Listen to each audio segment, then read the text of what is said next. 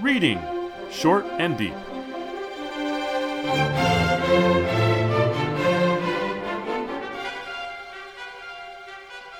Hi, I'm Jesse, And I'm Eric. and today we're reading Short and Deep The Heart's Awakening by H. DeVere Stacpoole. This is first published in The Windsor Magazine, December 1915. Uh, has one illustration by H.R. Millar, and it's, I think, it's a very nice illustration. Um, I bring this up because uh, while flipping through this magazine, I saw this illustration. I said, "Oh, a caveman story." Um, I love caveman stories. They are very, very highly out of fashion. There was a brief resurgence of them, I guess, in the early '80s. Um, there's some movies, you know, it, it's it comes back and again, but I always think about how science fiction. Most people think of science fiction as uh, about being about the future, and that's not necessarily the case. Science fiction can be set in the present or the recent past, but actually, H.G. Wells, I think, pioneered this whole thing where science fiction stories can be prehistorical, or as they called them back then, prehistorical romances. Um, and in the early 20th century, like when this story came out, and the late 19th century, when H.G. Wells was first writing them, stories about cavemen and women were highly in fashion. And there was a, a number of stories. And I think they're really important to understanding people of the period and human beings because they are a result of new knowledge about geology and archaeology and the age of the earth. And I think stories like this are ways of dealing with that. And because of that, you know, seeing them in the raw, like how they thought of them back then, rather than in some sort of modern comedy that's riffing off of those ideas, those movies from the 60s with cave women running around um, and dinosaurs. I mean, we have all that in here, but it also is a philosophical story. It has an idea at its core. So that's what attracted me to it. Uh, and then I suggested it to you. I liked reading the story, but um, I liked it a lot for a lot of reasons. I think it actually is uh, lyrically beautiful in many ways. I think that it raises some important uh, philosophical questions. Uh, the the the craze for the, the renewed interest in prehistoric fiction that you mentioned in the 80s, I think really is most signally begun with the publication in 1980 of Jean Auel's The Clan of the Cave Bear. Um, and I have to say that, like The Clan of the Cave Bear, this story, The Heart's Awakening, um, is not, in my view, uh, an attempt to use the growing scientific knowledge about prehistory in a historically accurate way. It is, in fact, quite the opposite. Okay. And so, well, for example, um, whatever these people are, uh, the main two characters. Uh, l- let me give a quick summary so that we, you know people understand what we're talking about. The, the, the story opens with um, the moon setting, dawn arising, and a man and woman uh, walking from the sea. The man behind with a club, the woman ahead with a package uh, she's carrying, a big package um, that has seaweed and crabs. Um, they're making their way through this countryside, which is dangerous. Hence, she is uh, committed to being the the carrier, and he the protector. They get through this, um, meeting different things along the way. We get to see what the landscape looks like. They become they get attacked by people who clearly want what she's carrying. She could just run away, and while he is fighting off two of the three attackers, um, because they would then take the uh, the, the spoils and and leave. But she doesn't. She stays and tries to protect them. And in the course of that protection, um, she is struck by the remaining attacker before uh, the man is able to dispatch him as well. Very, very graphic mm-hmm. descriptions of the encounter of club with head and hand and crushing. And it's really, it's it's astonishing how. Uh, unexpurgated that part of it is. Mm-hmm. But it fits right into this wild, primitive, prehistoric landscape. Now, um, and then at the end, something happens. Well, what happens is she. We find that there's a call that instinctively makes people at a certain time of year go from the high land that they live on down to a valley, over some mountains, down to the sea, gather this stuff, and then bring it back. Uh, but there are some few people who don't seem to feel this irresistible call, but rather wait for the pilgrims to come back with stuff and try to take it from them.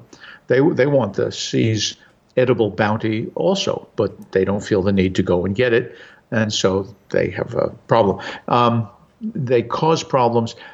At the end, after having been attacked, the man and woman continue. Uh, they don't speak. They're pre-linguistic, although they can make noises. Mm-hmm. Happens that the noise that we're reported to uh, is the man, when the woman goes too slowly, says, hike, hike, hike, which I guess if you speak English, looks mm-hmm. like the word hike. Um, mm-hmm. And she manages to get close to where they they live, and then she just falls together, as the phrase is. She just crumbles. Mm-hmm. And he realizes that she is terribly wounded, although he doesn't really know what death is, but, but she dies. And he, he screams out, he calls out in lament. And if, if I understand the story correctly, that is the title. Yeah. The, the heart has awakened to grief. It is violence that actually awakens the heart. Not love, but violence. Not gaining, but losing. It's a very interesting story in a lot of mm-hmm. ways. But I think it's a parable or perhaps a fairy tale. It's very fairy tale like. I'm glad you agree. Um, the style is, um, and at some point I'd like to read some of it. The style is, in many ways, more poetic than it is prosaic. Mm-hmm. And that scientific knowledge that you mentioned is being radically violated here. There are right? a number of errors if you treat this as a true story. well, but that, but true to history, I guess, or true to true to paleontology. That and that's precisely my point. It's like uh, the uh, the the creationist museum in Kentucky that has human beings uh, in the same diorama as dinosaurs. Right. Right. There are no dinosaurs anywhere in the world. Uh, unless you think of birds as you know the descendants of dinosaurs. There are no dinosaurs anywhere in the world mm-hmm. when we have any hominid that looks at all like a human being and any hominid that looks at all like Millar's illustration. They just don't exist. Pterodactyls, which are crucial in this story, pterodactyls only live in the very late Jurassic period, mm-hmm. um, which is when dinosaurs live, but they are extinct later, not at the same time. Mm-hmm. And we go through a valley of the little horses.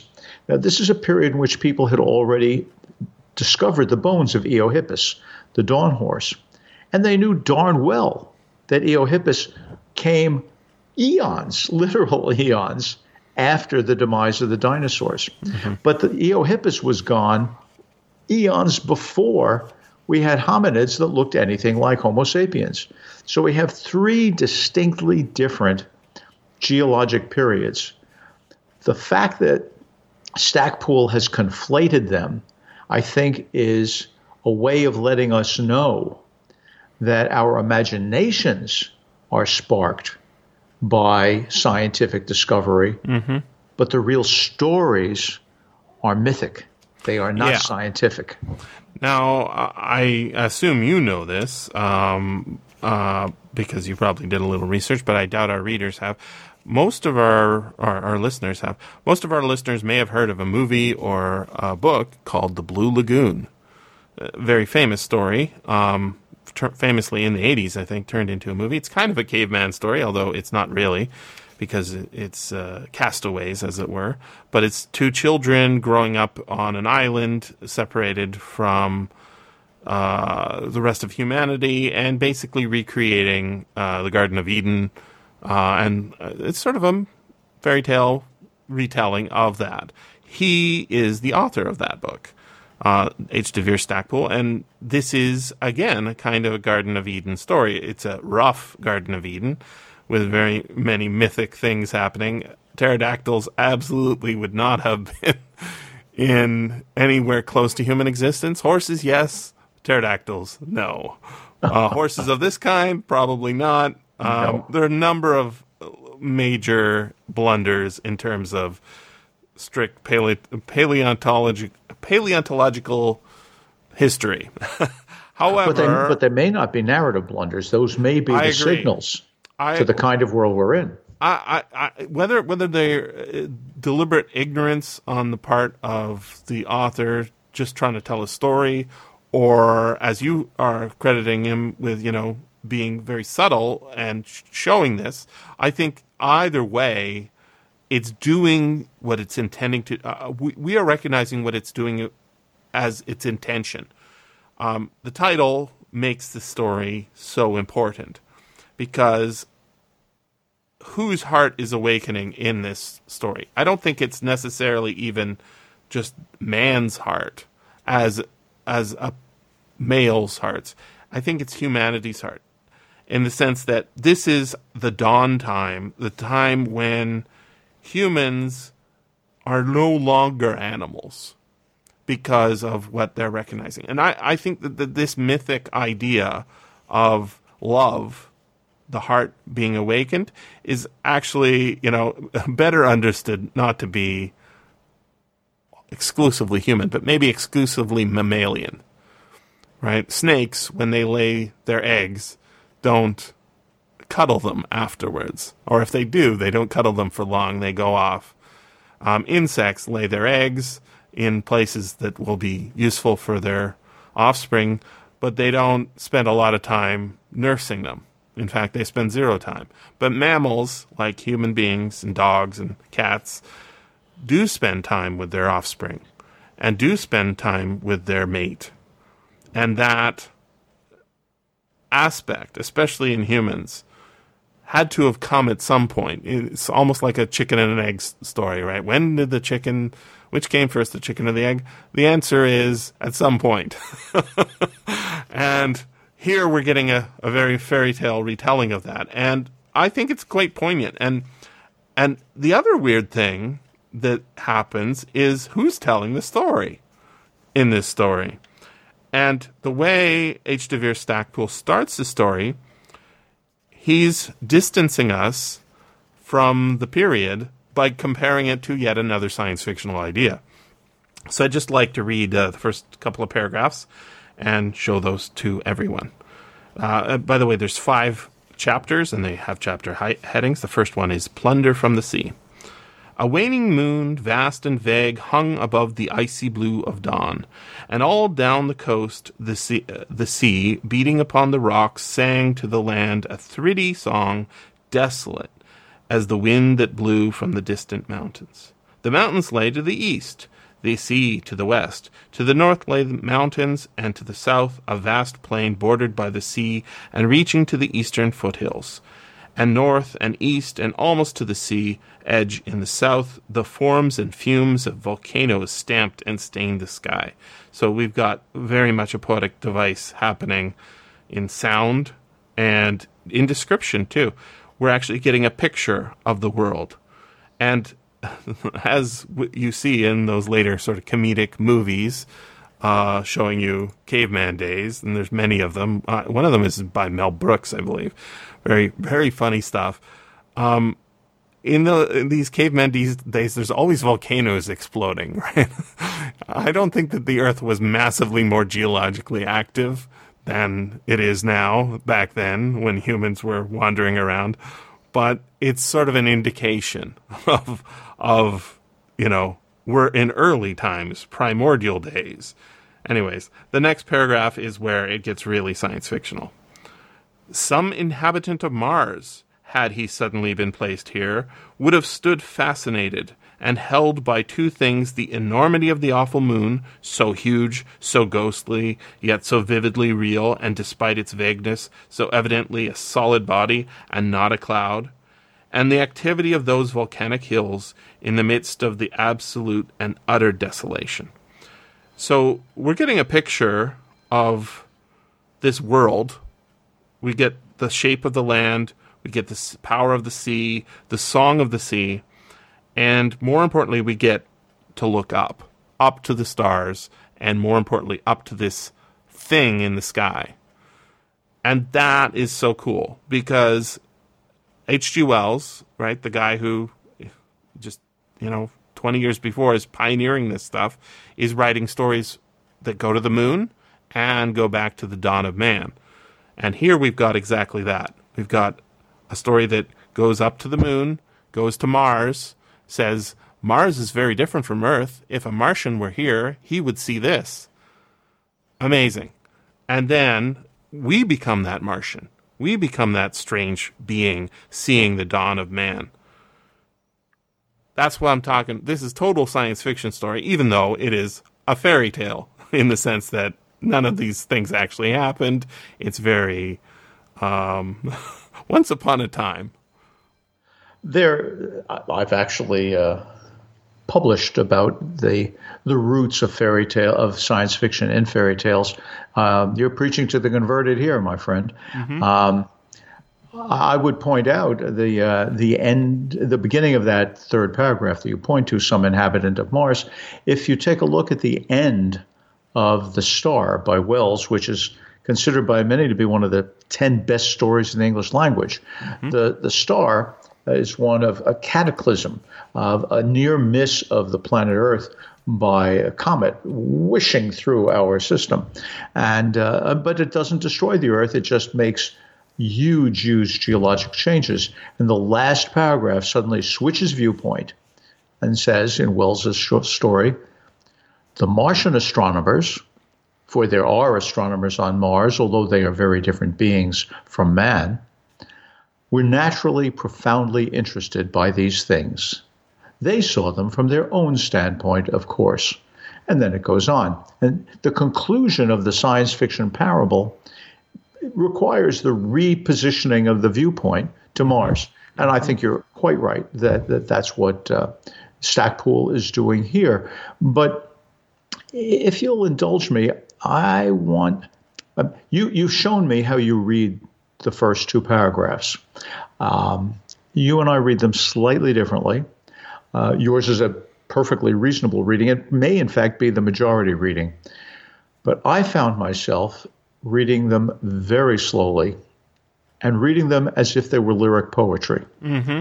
And I say lyric because you know that's who is the speaker. That was a question you raised. So let me try them again. A waning moon, vast and vague, hung above the icy blue of dawn, and all down the coast, the sea, beating upon the rocks, sang to the land a thritty song, desolate as the wind that blew from the distant mountains. The mountains lay to the east, the sea to the west, to the north lay mountains, and to the south a vast plain bordered by the sea and reaching to the eastern foothills and north and east and almost to the sea edge in the south, the forms and fumes of the volcanoes stamped and stained the sky.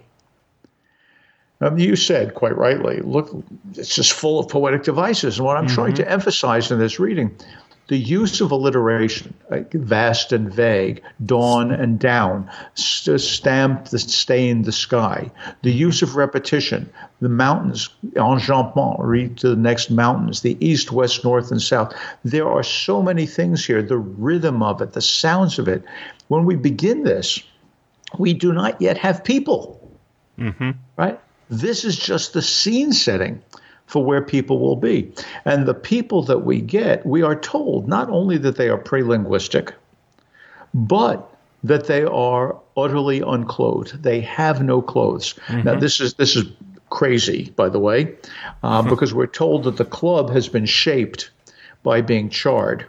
So apparently these people already have fire, but they don't have the ability to uh, to use to make clothing out of animals. They have the ability to use animal skins to make a package, mm-hmm. but it never occurs to them to use animal skins to protect their bodies. Uh, again, it doesn't make logical sense, but in fairy tale terms, it's perfect because these are prelapsarian people. Unlike the, the two youngsters in the Blue Lagoon, we don't see these two having children. Mm-hmm. We don't see these two finding a way back out into the world. And that's ambiguous at the end of the Blue Lagoon, whether they're alive or dead. They're found sort of unconscious. Um, will they survive or not? We don't know. Um, here we know. The man sees himself going through the rest of his life bereft of his helpmeet.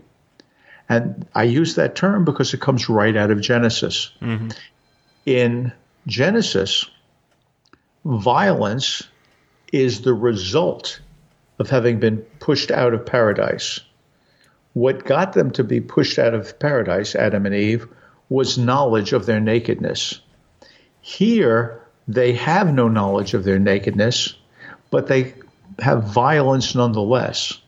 And that violence gives them the knowledge that is that killing is terrible, that this will will kill me emotionally.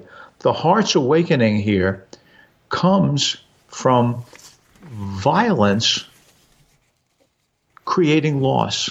In mm-hmm. some sense, it's it's the flip side of the story of Genesis, but it's equally mythic because there are no pterodactyls and no eohippi. And there's no tree. The tree Indeed. of knowledge here yeah. is is a brutal club, or in in the case of the injury here, it's a rock. Um, and in fact, the geo- geological aspect of the story, when they they reach this land of basalt, um, it looks as if the giants had fought over it. They'd thrown rocks around at each other, and of course, there were no giants before. There were dinosaurs, and and in fact, the dinosaurs in this story are, are dying out. The pterodactyls are going here to die in this particular pace that they pa- pass through. Um, it's it's very myth. I agree. I, I, I'm pretty confident that he knew that these were not geologically concurrent or or geologically uh, at the same time. He just is using that as an indicator here, and yet when the attack comes, they come by stones. This man had got the blow of the stone, right? And the stones are thrown as if the giants, and now to us, they are giants, our ancient ancestors, who we know very, very much nothing about, including, you know, if they had names for each other. At some point, we start noticing, oh, they're burying their dead. And in fact, that might be the scene that happens after this. But the knowledge here doesn't come from a snake exactly. It comes from the brutal truth that he is bereft of that thing that he loves. He doesn't have the word for it, but that's what's going on. So I want to read that ending because it's really great. Good. The woman's eyes were still fixed on the man, filled with a wild perplexity and her breathing heavy and labored was that of a creature drawing to its last gasp. The man squatted down beside her, knowing nothing of the extent of her injury, knowing nothing of the last desperate effort that enabled her to climb to the top of the last barrier dividing them from their home. He saw the light now fading out of her eyes. He placed his hand upon her chest. He felt her body arch upwards, stiffen, and collapse. Then he knew that she was dead she would never walk again, or move, or help him, or be with him. He knew little of pain, And that's actually mentioned earlier in the story how scarred their bodies are, how immune to heat and cold they are, and yet they exist powerfully. He knew little of heat and pain, and he had never known sorrow. His memory was so vague that in his mind the woman had always been with him, and now she would never be with him again. He looked at her, and then he looked away to the great setting sun and the blazing western sea. Then, as if stricken by the desolation that lay before him, he raised his face to the blind skies above, calling to them in a lamentable voice, waking the echoes of the hills to repeat what they had never heard before. And what what that word is, what that sound is, is the first sound, right? It's it's it's the wailing of loss. Yeah. That's the heart's awakening. When the heart awakens, it awakens by breaking. Right. It's a it's a very powerful story. I'm glad you read that. I'm glad you started as far back enough to begin with the woman, mm-hmm. because I think there is something that the story of Genesis, told in a patriarchal text, um, tends to make it possible to read Eve as the accomplice of Satan. Mm-hmm. That she is so tempted by the phallic snake that she disobeys God the Father. And then, having eaten the apple, she tempts Adam by presenting it to him. So the woman is the bringer of death. The woman is the real cause. Without her in between, Adam would have stayed in paradise. But one can look at it a different way. We can look at the special role of women and their sexuality and their attachment to men. Right? The three consequences of the fall are childbirth, um, sorrow, and death. That is, she is going to, uh, it's childbirth, labor, that is, tilling the fields, and death. Women have to do those things. But in Stacpoole's world, women actually are emphasized for their other powers. In the Blue Lagoon, the woman give the girl gives birth to a child mm-hmm. who is with them. And although the child is a male, they call the child Hannah because that's the only name they've ever heard a child be called. Mm-hmm. They're so young themselves, so they call him Hannah. Um, Hannah is the Hebrew word for grace. Stacpoole, I think, here is giving us that silent woman who bears her burden and will not abandon her man, who provides the food from the sea. She wants to go forward. She is in the lead. And she is the one who could save herself but does not. I think if there is a fall that we're to see here, it is a fall that man suffers for not having appreciated the value of woman. There's a feminist way to understand this story that makes it a very powerful counterpoint to the biblical telling. Uh, or to put it another way, that story of creation is one about which there is always more to say. Thanks very much for listening. And remember, you can always freely access the materials discussed on these podcasts by going to sffaudio.com and clicking on the link for Reading Short and Deep. If you enjoyed this podcast, consider becoming a patron at patreon.com forward slash SFF audio.